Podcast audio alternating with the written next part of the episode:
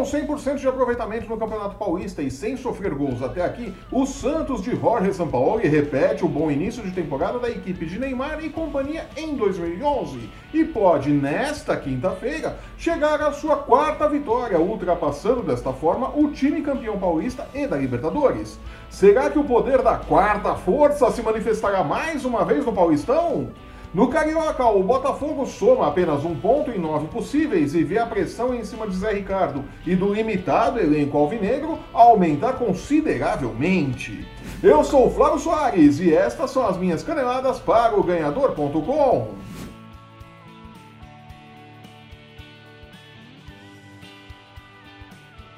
Ninguém disse abertamente, mas a falta de reforços, além da perda de jogadores importantes como Gabigol, Bruno Henrique e Dodô, colocou no Santos o famigerado selo Fábio Carilli de quarta força.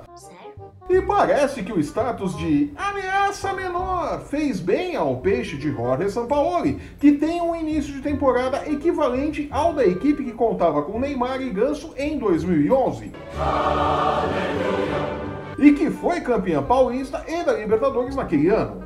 Glória a Deus. Sem os dois astros que estavam se recuperando de lesões, o Santos manteve o 100% de aproveitamento por três rodadas naquele ano e empatou na quarta.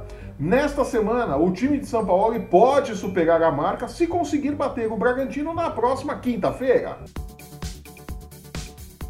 Muitos perguntam qual é o segredo de São Paulo e a resposta parece óbvia, mas gera espanto por conta da cultura do treinador brasileiro. Sério?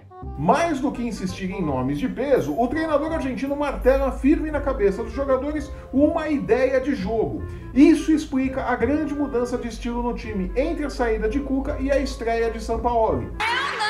Mesmo com jogadores menos badalados que os concorrentes Palmeiras, São Paulo e Corinthians, o Santos teve o controle dos três jogos que disputou até aqui, dominou as ações e no último domingo simplesmente não deu chances ao São Paulo de ser uma ameaça ao gol de Vanderlei. Não pode. Muita coisa para apenas um mês de trabalho, mas é claro que isso significa pouco neste ponto da temporada. Os principais concorrentes ainda não estão com seus times definidos. O Corinthians mesmo segue anunciando reforços, ou quase isso, né? Uma vez que Wagner Love me parece, neste momento, um dinheiro mal gasto.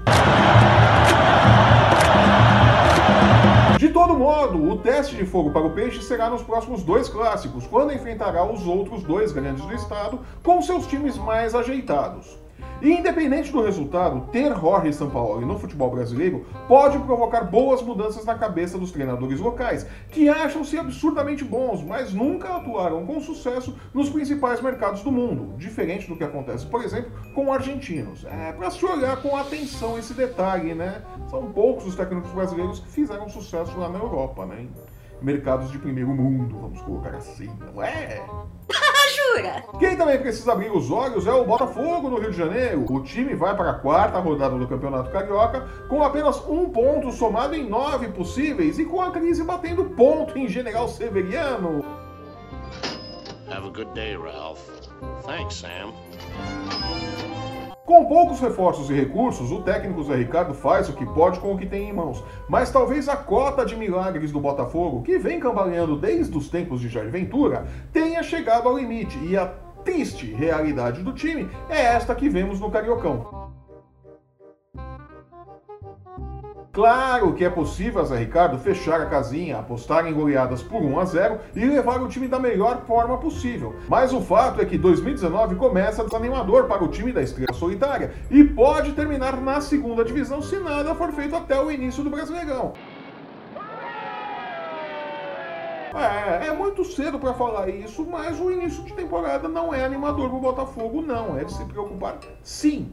Sério? No Campeonato Gaúcho, o Internacional, que fez boa campanha no Brasileirão do ano passado, seguiu fazendo rodízio de jogadores e conquistou a segunda derrota seguida no estadual. Aê!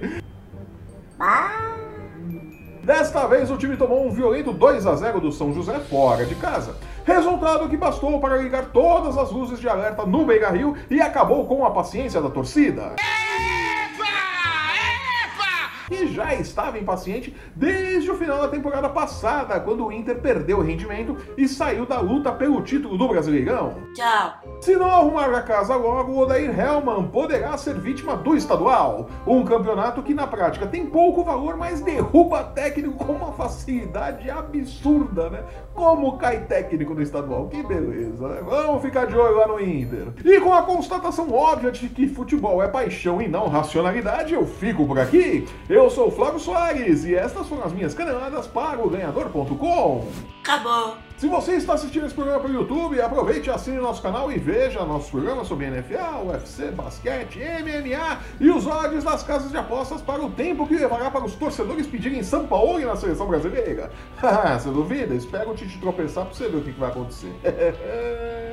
No post que acompanha este vídeo você encontra os links para seguir o ganhador no Facebook, no Instagram e no Twitter. Acesse o ganhador.com e não perca nossas dicas e palpites para os jogos da rodada nas principais competições esportivas do mundo. Eu volto na próxima sexta-feira comentando os principais movimentos dos clubes brazucas na semana. Até lá! Tchau.